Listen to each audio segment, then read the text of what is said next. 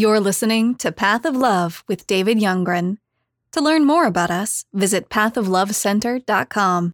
Hello, and welcome to Path of Love. I'm Marcus. Today we're on chapter 7 of David Youngren's book, Awakening to I Am Love. Chapter 7 is called The Myth of Failure. It starts out by Nothing in the human experience is more universal than failure. Let's talk to David and see how he can explain a little bit of chapter 7. Hey, David, how are you doing today?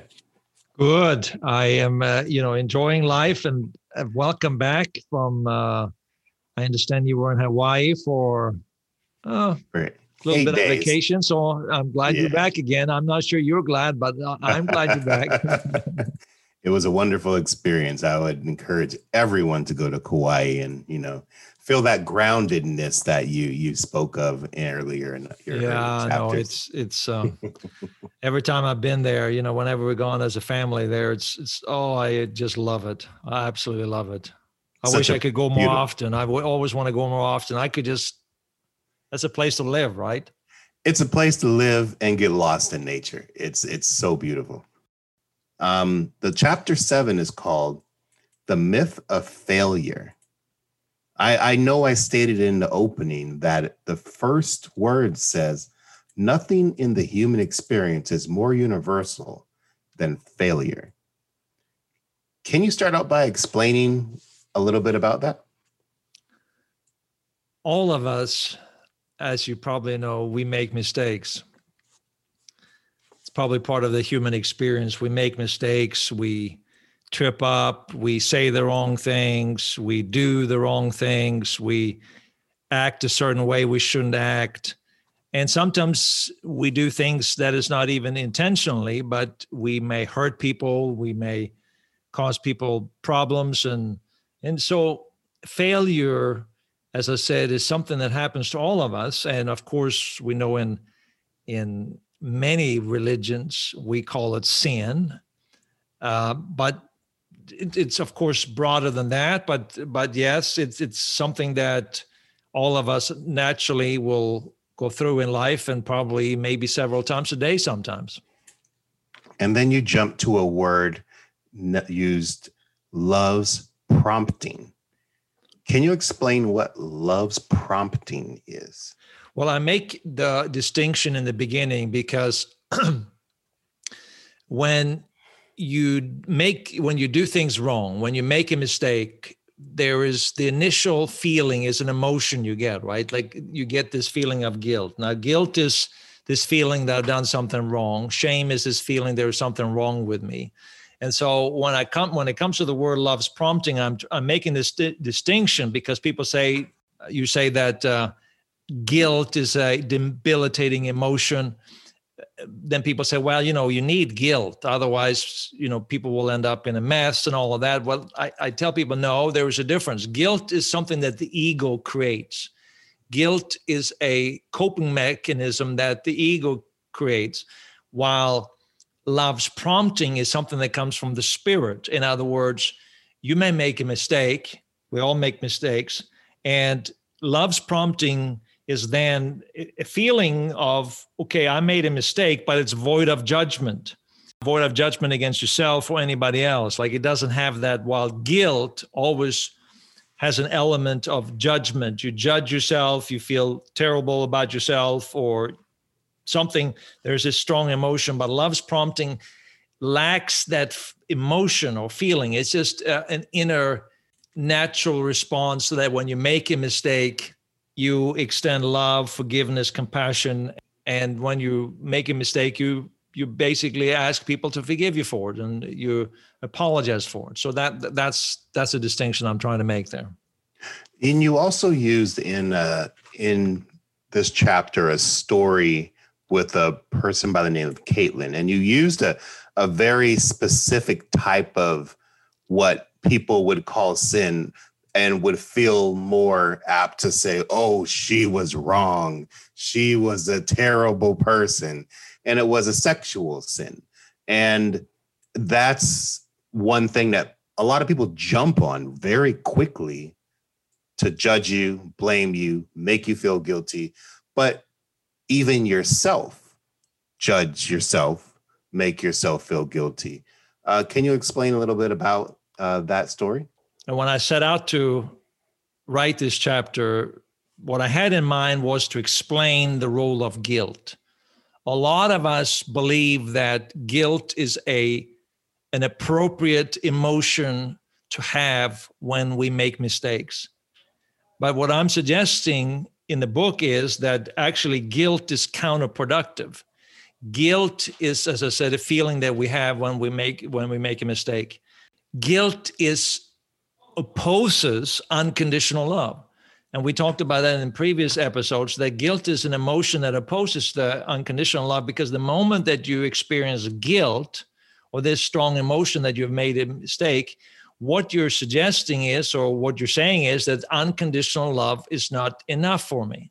And so there is a disconnect from your true essence that permeates with love. And because of that, now the ego creates a coping mechanism, which is guilt.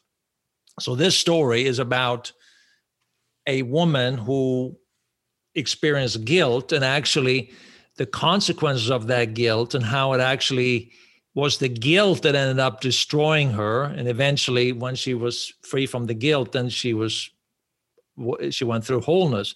But it was it is really a story about guilt and the consequence of guilt. So it, it's about a woman. She went to a a, a um, bachelorette party. She got drunk she wound up having a sexual encounter with a male stripper in front of everybody. And of course, she was married. And when her husband found out, he was disappointed at first, but he forgave her. But Caitlin, as I mentioned here in this book, she could not forgive herself. It continued to live on inside of her. She felt so dirty. She told this story over and over again about herself. I feel so dirty, so guilty, and so filled with self loathing uh, you know, I'm so disgusted with myself. She experienced tremendous shame and guilt. And as I said, guilt is a prelude to shame. Shame is this, there's a feeling there's something wrong with me. Guilt says I've done something wrong. And the more we think about and the more we tell ourselves a guilt story, the more it leads to shame and that leads to our sense of identity who we believe ourselves to be. So now we live out who we believe ourselves to be. So this woman because of that she saw herself as a cheater. She began to see herself as someone who is perverted someone who is uh, she had all these guilty feelings that led to shame that led to this imprint in her mind this is who i am. And so her life began to spiral out eventually divorced her husband because she just felt like she wasn't good enough and she then started to drink alcohol. She got involved in a lot of other men, and her whole life just hit rock bottom until she awakened to love, until she awakened to this presence within her that made her whole, that made her emotions whole again. And that that's really the story that we talk about in, in this chapter. You talk about guilt has a way of destroying us from the inside. And in this story, it it kind of manifested itself by her uh you know indulging in that guilt because the same thing she condemned herself for or put herself down for or beat herself up on she still went into doing that same type of life. Does guilt allow that to happen, or does your action or reaction to guilt allow that to happen? Guilt, uh, there's a difference, of course, between psychological guilt and judicial guilt. And psychological guilt is an emotion. And when we experience that emotion of psychological guilt, we are rejecting love. We are rejecting unconditional love. We are rejecting our true essence and our oneness with God. We're saying, no, this is not who I am. We're rejecting that. And so guilt is a, as I said, a, a mechanism that the ego uses to somehow or another improve yourself. So if you have, if you're guilty long enough, if you go through enough guilt, uh, it is almost like embedded into the way we see guilt is that if, if, if, uh, if I make a mistake, I need to be punished for it and uh, depending on the size of the crime, so to speak, or the size of the problem I have, I deserve a bigger punishment. And so guilt is a form of punishing ourselves. But what happens the more you tell the story, you know, we, we tell ourselves these stories. We have all these little stories in our head. And so the, the incident took place. Now, the incident took place, but then it was over, it was gone. So, how did it live on? Well, it lived on in her mind as a story she kept telling herself.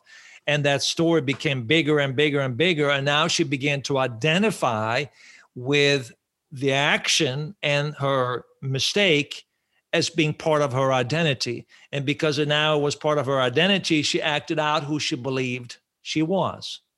So, do you feel that society has a big influence in that, or the judicial system, basically? Because when you go or get arrested for something and you get in front of a judge, the first thing is, are you guilty or not guilty?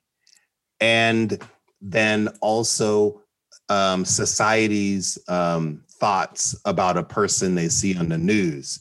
Is that person guilty? Or is that person not guilty of doing that? We see that in everyday life. How do you show uh, the ego and guilt in those relations? Well, I mean, there's, as I said, a difference between uh, judicial guilt and psychological guilt. I deal more with the psychological guilt here in the book. But for example, just to give you a little bit of a backdrop, uh, when we guilt is really a fearful feeling that arises when we compromise or violate either a universal or personal moral code of conduct. And when I say universal, uh, I, I refer to, as you talk about, okay, you commit, you break the law, and now you're arrested, and now you're placed before a judge. And in that sense, you are guilty. And in some ways, that may actually be psychologically beneficial because it's worse when there is no one there to put you in jail or to declare you either innocent or guilty. It's much worse to have that emotional, psychological feeling of guilt where you have now broken a moral code, you have done something wrong, and now you feel this inner sense of, I have done something wrong. Like this woman, Caitlin, she hadn't done anything illegal. Mm-hmm. But what she did was she broke a moral code, her own personal code. And because she broke her own personal code, that's why she experienced this incredible feeling of guilt. And in the same way, as the judge, when you're standing in front of a court and you have done something wrong, can send you to prison in the same way, your subconscious now wants to punish you for the psychological guilt you're going through. So, how does it punish you? Well, it punishes you through anxiety, worry, depression, guilt. It punishes you through these emotions that have this eh, devastating effect on your mental health, your emotional health, and the way you see yourself, and actually perpetuates the the mistake that you have been doing? It's a consistent prison in your mind, basically. So, and a punishment that your mind seems to not be able to let go when other people may have forgiven you for your mistake, you can't forgive yourself. Um, and it continue to play back, plays back and plays back in your mind. Uh, you say that it is a relation to your subconscious. Can you explain on that? Yeah, think about it this way, and I think I brought this up earlier, but um, you can not forgive yourself depending on, of course, if you make a minor mistake, you can forgive yourself, but it's the big mistakes because we associate, okay, well, I made a small mistake, so the judge is only going to give me like a little, you know, don't do that again, or the police is going to say you, you got a speeding ticket, just pay the fine. That's a small mistake and then you know you you committed a major crime and now you're sent to prison that's a bigger mistake so when you make a bigger psychological mistake when you make an error like in this case that has nothing to do with the law judicial but has all to do with you made a moral error the bigger it is the more punishment subconsciously you believe yourself you must administrate.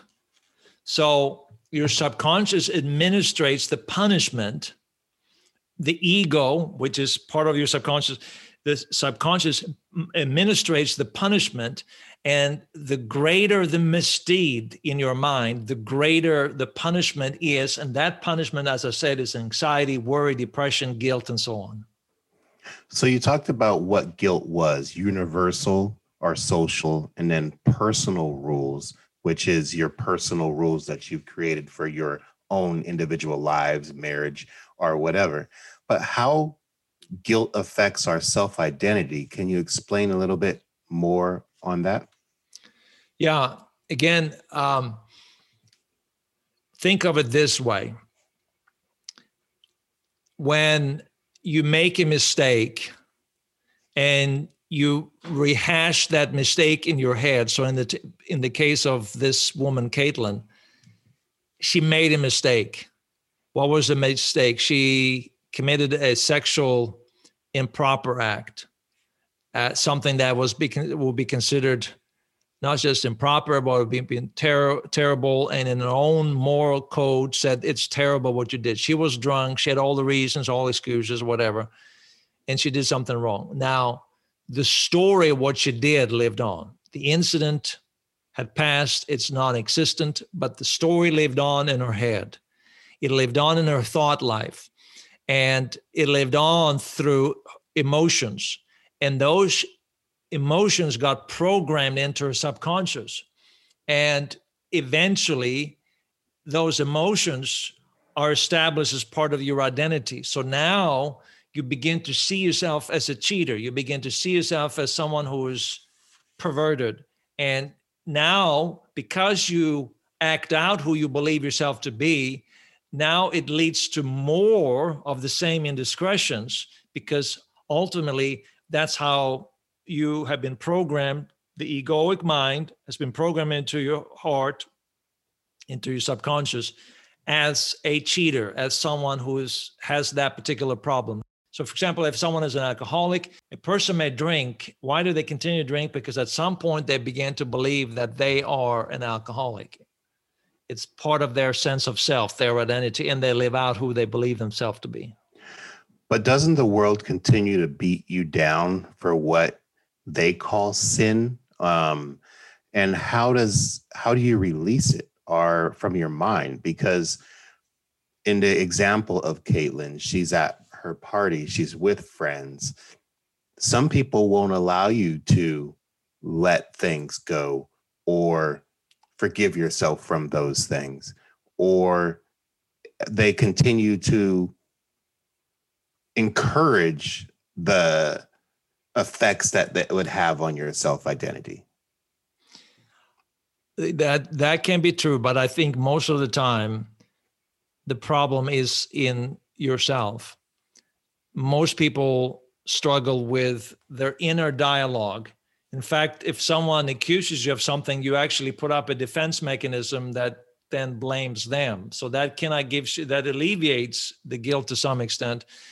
So the people who have the most problems are those that have a inner dialogue with themselves where they feel unworthy because even if you think about it this way if someone continually said negative things about you continue to rehash things of the past well, if your sense of identity was not wrapped up in that, it won't affect you, it won't bother you. But the reason why it bothers you is because that you feel a sense of, oh, that that is true on a deep. You may not consciously agree with it, but subconsciously agree with it, and that's what makes you so angry and upset about it. You won't be angry and upset about it if if if you didn't feel there was any sense of truth to it whatsoever, at least on a psychological and a, and, and a subconscious level. So, one of your subcategories are where guilt begins. You say, We instinctively believe that guilt is a call for punishment for the mistake we make. So, my question is Doesn't guilt help you not to do something or the make a mistake again? Um, if not, wouldn't we just continue to keep making these mistakes and not care at all? Well, the ego, that's the fallacy of the ego, right? Um, the ego believes that um, if you get punished enough, then you will somehow or another stop these terrible acts. But think about the people who go to prison. This is, you know, they made studies on the on this that people who are imprisoned and are guilty and are giving a harsh judgment, they don't necessarily improve their lives. They don't get better. In fact, when they were released, they go return to their old way of living because that's the reality they know. But it's actually been proven when you try to rehabilitate people and change the way they see themselves and you give them the psychological and the therapy and all of that to kind of understand where their behavior started then there's a much higher rate of people not going back to their old lifestyle and and and i think this is an important thing for us to understand that when we talk about this spiritually speaking what heals a person is not uh, guilt. It doesn't have the capacity to heal a person because guilt just reinforces the ego, strengthens the ego. Remember, the ego is self perception, the way you see yourself. And guilt only reinforces the narrative of the ego this is who you are. And that's why it will never work. That's why we must awaken within to pure consciousness where we move beyond, where we move deeper than thoughts, and we just become aware of this sacred presence within us that permeates with love. And that brings healing. That brings healing to our heart. And your heart is your sense of self, your inner inner uh, sense of self. And when that is healed, now your view of yourself will also uh, change, and that produces a new reality, and it frees you from the need to act in a way that uh, you shouldn't act. So, if you put a religious spin on this, in the Bible it says, and this is punish your don't spare the rod. I've heard the I've heard so many times don't spare the rod on your children or don't spare the rod when someone does something bad. How do you explain that when it comes to um, chastisement uh, for something or being punished? Use the word punished for for certain things. I think there are two explanations. First of all, when people bring up the Bible, I tell them listen to episode five and give you a better understanding of oh episode six. So was it five? Five, episode five on what the Bible is. And I think that will help people. Secondly, uh, I, I just you know the evidence is there, the scientific evidence is there that corporate punishment does not make people's lives better. Uh, it doesn't work. In fact, it does the opposite. And so uh, I, I don't know what else. And I think this this same principle is true in our own lives. So, for example, if you're continually told when you do something wrong when you were a child, Marcus, if you did something wrong and you're continually told that you are bad, you did this, what you did was terrible, and you know you are such a liar, you always lie.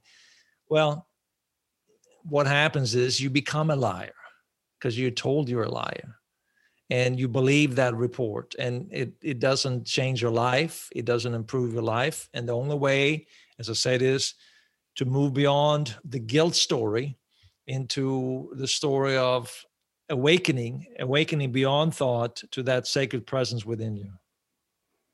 So you have a subcategory that says how religion has missed the mark. You put sin was essentially a label attached to anything we did that was deemed wrong, immoral, or evil. Um, can you explain that? Because I know, again, it goes back to the Bible and how sin is being spoken about. But can you elaborate on that? We're going back to the tree of knowledge of good and evil again. And, you know, many people perceive and look at God through the prism of good and evil. And in the prism of good and evil, there has to be sin, there has to be evil. And ultimately, sin is evil as opposite of good. And good is whatever value we, we uh, consider the highest. So, what happens is this we have this view of God, and that that if we do not, if we sin, then we're going to be banished to hell for eternity. We will suffer. There will be punishment and we will suffer for eternity. So, because of that, now Jesus had to come and kind of arbitrarily save people if you confess his name, and then you won't be sent to hell. Now, I think that is a story that we've been told, but I'm not sure that's a correct story of the Bible. I think that really the correct story of the Bible is that sin, as we talked about in earlier podcast, sin is not so much uh, making a mistake, it is missing the mark of who we are and being aware of our union with God. And when you live with under the egoic system of sin and knowledge of good and evil and all of that, then you have to have laws, you have to have the commandments, you have to have rules to become a better person because that is the ego's interpretation of the story of the Bible. It's the ego's answer to the problem of evil and what's wrong in the world. But it's flawed because it reasons that I or the ego can be reformed and saved. The ego wants to be reformed. It wants to survive. It wants to be saved from the evil impulses as it, it developed in its unconscious state. But it doesn't want to come to an end of itself by surrendering to unconditional love. And that's the thing. That that is the answer to it. In other words, the ego wants to survive and sin and reinforcing a message of sin it's just a way to keep strengthening the ego. The 10 commandments is a way to keep strengthening the ego, keep you locked in in that self identification of you are not enough, you are not good enough, you don't measure up. So the ego can never be good, right? You said unaware, ego can be unaware of divine union of love. It's however incapable of being good. The ego is incapable of understanding unconditional love. It cannot. The ego is not you. Remember this, it's not your true essence. It is your conditioned mind. It is what has happened through years of programming, uh, things that have taken place in your life, where you are no longer aware of this sacred presence within you, God, the divine reality where that permeates with love, unconditional, selfless, universal love that permeates with peace, that permeates with grace.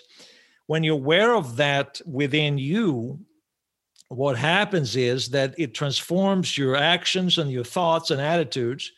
And now it transforms who you believe yourself to be. That then leads to a life where we do good and help others and we don't live in what we used to call refer to as sin. We don't make the mistakes. The mistakes are so much less because uh, the way we see ourselves has been transformed. We don't act out all our before these natural inclinations that we had to do what is wrong and to do this because our sense of identity has been transformed. And so what i'm saying here is that that the bible tells a story about the ego way of salvation, but the true story of the Bible is Jesus showing a different way and showing awakening to the presence of God within him, that he's one with God and he's one with all, and that being the thing that frees him then from the propensity to do mistakes and errors and so misdeeds toward others or sin toward others. So I want to go back and press you a little bit on the Ten Commandments that you spoke about in here. And you said, for so the real story that we learn from Jesus is that reforming the ego is pointless. Obeying the commandments was a device created by the ego to keep us trapped in the fearful thoughts of guilt, therefore, further alienating us from divine love. When the Ten Commandments were created and given, um, they were laws. There was a law. You know, the world was under a law, and being under that law wasn't that there to help us become better people? No. Uh, it never was, and that's a quite direct answer. But uh, I, I want to give you as clear of an answer as I can. No, no, no. It was never meant for that person. It doesn't have the capacity. It was supposed to demonstrate the vulnerability of the system of good and evil. And the law was given, the Ten Commandments was given for people who were under the control of the ego, of the ego. And it was supposed to say, no, it doesn't work. It's not that's not the answer. But Jesus came to present a different way of awakening within to the presence of God. That God is not far away. He is in you. He is in me. He's in all of us. And when we awaken to that reality, then our lives is transformed. You went on to a story about a minister who had a problem with TV being bad. And every time he'd go out to the hotel room, he'd put a blanket over the TV, unplug the TV because, you know, it, it was always delivering uh, something that was not uh, supportive to his way of life. I remember growing up, um, ministers would come to our church and we I'm sorry, but we used to be upset when they came because there was always some new show that we weren't able to watch on TV as kids anymore. First off, it started off with the Smurfs. The Smurfs is a cartoon to me, and it was because they said the Smurfs means Blue Devil, and we weren't able to watch the Smurfs anymore. It totally ruined our lives as kids. So, can you elaborate a little bit more about how? That story you you explained um, really contradicts certain things? Yeah, what happened was that was it was about my own personal journey. I, there was a guy, he would stand up and preach, and when I was a young, I was a young pastor, a young minister, and just starting out. And it was this pastor would come around, and he would always say, you know, I I TV is a evil thing, and I when I go into a hotel room, I don't want to watch anything bad, so I put like a towel over the TV and unplug the TV so that I won't be tempted to watch it. So I thought in my little ignorance that, you know, well, that's the way to achieve greatness in the church, in my religion, in my faith.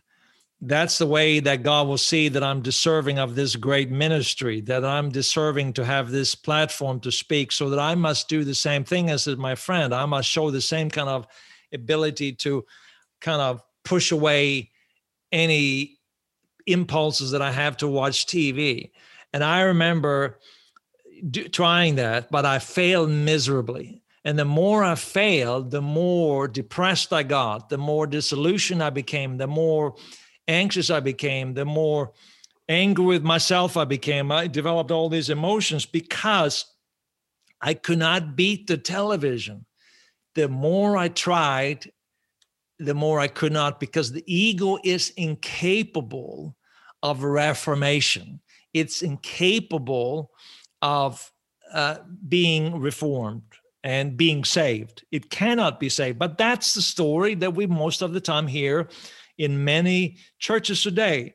But it's not the story, as I see it, in the Bible certainly people can interpret it that way, but I think there is a deeper, a, mystical story in the Bible where it really is about awakening and recognizing watch as much TV as you like, do whatever. It doesn't matter. That's not significant. What's what's significant is that you awaken because that's going to transform what you do and how you do it, and it's going to help you uh, live with. Uh, less sin. And I use sin here in the traditional sense where people have come to know it as sin. I don't necessarily think that's the true definition, but for for you know within the egoic uh, realm, that's how people see sin, and within religion, that's how people see sin. You you got to be free from all of that because your actions will be transformed by unconditional love. So in the book, it says the ego needs to condemn others and relieve its own insecurity and guilty conscience. Can you explain a little bit on that? Well, the ego, of course, needs separation. It, and the best way and the most effective way to create separation is through having an enemy. So, especially if the ego feels under attack, if the ego feels that I'm not very good, if the ego feels that I am unworthy, that I have failed, that I'm, I'm I've done all these things wrong, then the ego needs to relieve its own insecurity and guilt to conscience. And the way it relieves that is by attacking other people, other groups of people. So it could be like, uh, you know, it could be just uh, you attacking your husband, your wife, your uh, s- some other person at your work or something like that. Or it could just be on a group level as well. We can attack people of different religions, we political parties, races, nations, and sexual orientations. We find an enemy because it's a way to relieve, to make us feel better about ourselves. It's a way to strengthen our ego that we are more spiritually advanced than other people. We're more enhanced than they are. We're a little bit better than they are. And so we accomplish that by diminishing somebody else and making an enemy of someone else because that leads to more separation and ultimately the ego wants separation. That's it, it survives on its separation from others. Well doesn't that reveal itself in a lot of religious um, uh, religions i guess you could say where you're wrong because you don't believe what i believe? Or you're not right so until you come over to my belief. You see a lot of people that way. Religion is, uh, in most cases, not all religions, and certainly uh, not all aspects within every religion or all, all facets or groups within religions are necessarily that way. But religions overall are built on this fallacy of good and evil. Uh, and in many ways, is the furthest away from God because the understanding of God is based on an egoic understanding, an egoic view of the world. And that ultimately always separates, always puts these categories of us versus them. You're in or out. You're either part of us or you're not part of us. And if you're not part of us, then you're evil. It puts people in this categories between good and evil that where we are ultimately the good people and the people who are, who are unlike us are the evil or the bad people. And that enhances us that enhances our group it enhances our identity. We feel better about ourselves but it's all part of a system that is outside of god if you study the bible and believe the bible where reality is that God is love. And there's only one way that we truly know God is by how much we love other people. And love is is an acceptance. It is unconditional. It's not based on anything except that you see past their mistakes and what they've done. You see them at their true essence. You see them, if you want to use religious terminology, you see that Christ is all and in all. You see the Christ in them, even though they may differ from you, because your center of gravity is not the egoic mind, it's your spirit. And your spirit is one with all things. And you see that. And you quote a portion in John that says, Everyone who loves has been born of God and knows God. Whoever does not love does not know God because God is love. How do you end guilt? Well, it, we go back to, and I think this is the subject of the book, of course, is to awaken, awaken again to unconditional love. Uh, guilt can never coexist with unconditional love. It's impossible. The guilt pushes me further away from an awareness of eternal of the eternal love union that is the ultimate truth. So the only way to be free is not to perpetuate the lie that the ego uh, tells but instead uh, move beyond those egoic thoughts and awaken to that deepest part within you and you know you do that. I do you know every day you can meditate or when you go out we talked about many different things that you can do this and we'll talk more about that in the in the next uh, part of the book. We'll get more into the actual ways that we can experience freedom from this. But the ego is the cause of so many problems and this is just another sign of the problem. Guilt is another um, part of the problem of the ego. And you awaken to one of the categories you have is you are not your mistake. I contradicting that a little bit is, but your mistakes helps you grow, right? Or that's still guilt that you're dealing with that keeps you on the right track or, or, or what how would you explain that what mistakes do eh, they can lead to suffering, and suffering can lead to a an end of not always, but suffering can lead to the end of the ego. In other words, you just say, I can't do it. There's impossible. I don't know how to, I don't know how to do this anymore. I need help. I need grace. I need transformation. I can't do it. I tried everything in my power. I cannot do it. So part of that, when you say you're not your mistakes, what I'm saying by that is that ultimately that's not who you are. And we go back to the same thing. You are not this conceptualized idea that you have about yourself. You are not your first and last name, even though that is a, is part of your identity. But when that is the center of your gravity, when that is who you believe yourself to be at the very core, at your deepest level, when you identify with all these external conditionings, all the things that have been told about you, and all the things that you have done, all the things and the traumas in your life, when you begin to identify with that stuff, it always leads to failure and more failure so part of awakening is to realize I am not my mistakes. I have made many mistakes, but I am not the mistakes. It's not my identity. My truest and deepest self is that I'm one with God. And the truest and deepest self of everyone is that they're one with God. And so when you begin to see this in yourself, you begin now to see that in others as well. You begin to see that when they make a mistake, you're no longer there try to cuss them up and try to belittle them and, and try to attack them. You recognize that uh, they made a mistake, but they are not their mistake. At the truest and deepest self, they are one with God. And that changes how we interact with one another, but it also changes our own personal life. And you say it also changes the negative and toxic emotions in your cellular memories, and they become disempowered and deactivated.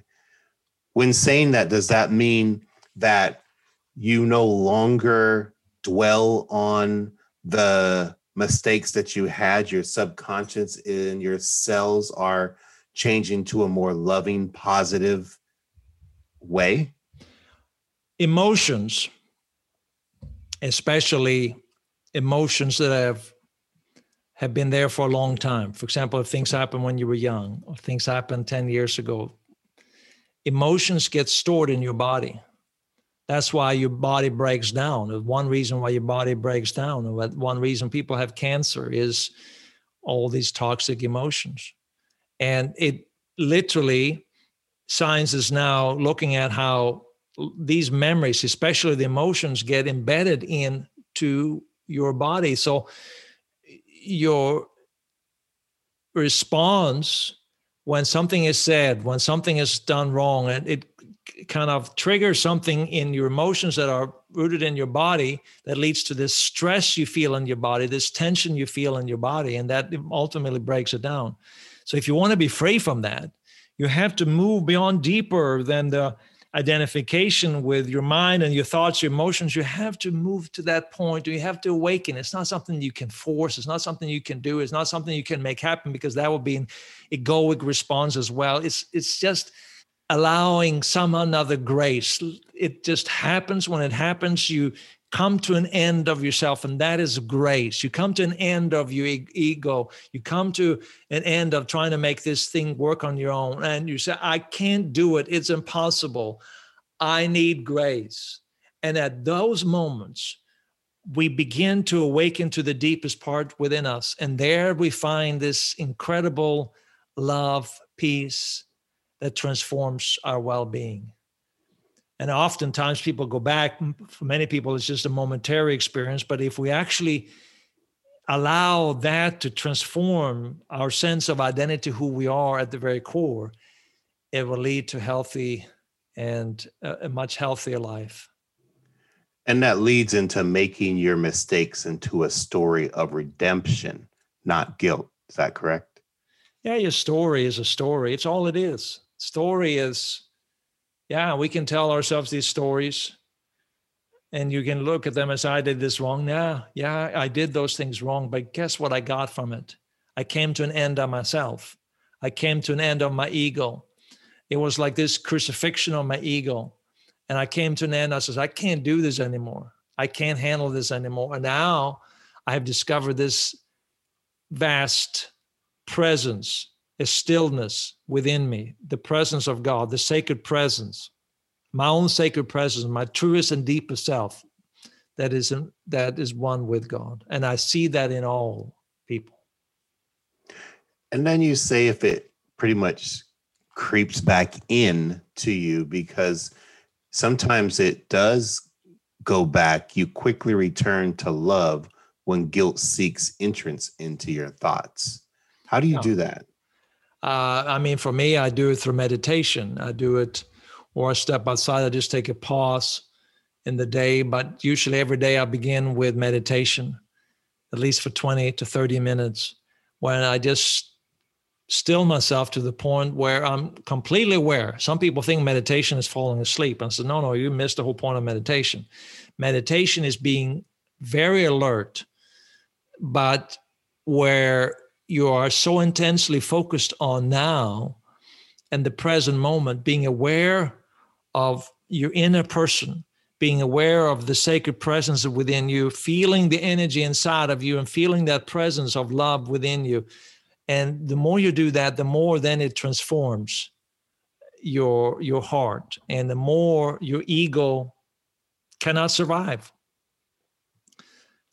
The more you, and then you begin to observe and you begin to recognize that the ego is not who I am. You actually begin, when you have these thoughts, you actually begin to observe them and that observer is the awareness. It's not the thoughts, but it's the awareness that you have within you. So you begin to observe these thoughts as being foreign entities to your true self.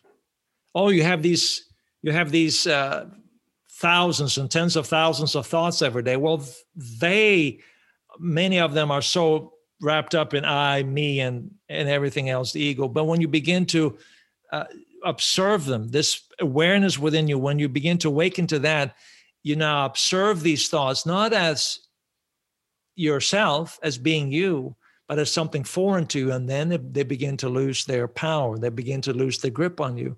And they begin to be diminish inside of you. And suddenly you experience a new level of freedom that you never had before. All right. Even okay. the dog agreed with that, I think. I think the dog agreed with that. so, do you advise when meditating if you are in a relationship or in with uh, your significant other that's something that the whole household does and the reason why i say that because it seems like it's something that can allow good thoughts a peaceful place and a place of love to you to have in your home where it's just it's peace I think it's important for everybody to meditate. Um, and it certainly will lead to peace. The more you do that, uh, the more everyone practices that in the home, it will eventually lead to more and more peace. No question about it. And especially if you meditate, as I said, on if you truly understand this whole thing about awakening, moving beyond the ego, begin to become aware of your own ego, or be aware of not your own because it's not like a possession. Be aware of the ego within you. When you're aware of it as something foreign to you, the more it will transform yourself, and that ultimately will transform your relationships. So the more people practice that in the house, the more it will improve the relationships. I guess the reason why I asked that question is because a lot of this is working on your individual self. And as you work on your individual self, there is some support that you would like from some other people in your home or things like that. Would you and that's why i asked that question uh, is, is this something that you just have to discover in you more than you more than a supportive role in someone else? Yeah and the reason why is because you cannot force anybody else the moment you force somebody else to have this you are it becomes egoic again. It's you're trying to control them, you're trying to control the situation. People can only awaken to it. There's only one way you can awaken to it. And people will awaken when they're ready to awaken. And there has to be suffering. There has to be an element of suffering in your life before you truly awaken to it. So some people may never awaken to it. Some people may have suffering and they still don't awaken to it. So you can't you can't force it on anybody. You can't even force it on yourself. We may not even awaken ourselves. You cannot just make it happen. You have to come to that place within you of the ego when you begin to recognize this is not working for me. Uh, the guilt story the religious story all these different stories that we keep telling ourselves. I gotta I, there's something deeper. In other words religion. Religion say that we are the ones who's going to help it, but religion reinforces this entrapment in knowledge of good and evil in the egoic mind. It doesn't set people free from it unless you truly understand Jesus, of course, and a lot of other spiritual leaders have taught the same thing, but that you begin to realize no, the answer is within you. It is awakening to that deepest part within you that is one with God. But everyone is on their own personal journey in that. Well, that's chapter seven, the myth of failure. It ended on a positive note. If you look at the title, The Myth of Failure, you're kind of thinking that, uh oh, what's going to happen at the end? but it ended on a positive note. And your first, second, and third ways of ending guilt the first being you are not your mistakes, the second being make your mistakes into a story of redemption, not guilt. And thirdly, quickly return to love when guilt seeks entrance into your thoughts. And I really like your advice of meditation when that does happen, or you feel like things are unwinding back to where you don't want to be. So, again, thank you very much. Thanks for listening to today's podcast of Path of Love with David Youngren. This podcast is produced by the Path of Love Center thanks to the generosity of our donors. If you enjoyed this podcast, consider rating it, writing a review, and sharing it with a friend. Together, we can grow an inclusive community around the transformational work of love. To learn more about Path of Love and get daily wisdom seeds sent to your email inbox, visit pathoflovecenter.com. You can also download David Youngren's guided audio meditation, Healing Stillness, for free at our website. From all of us at Path of Love, may love, joy, and peace be with you always.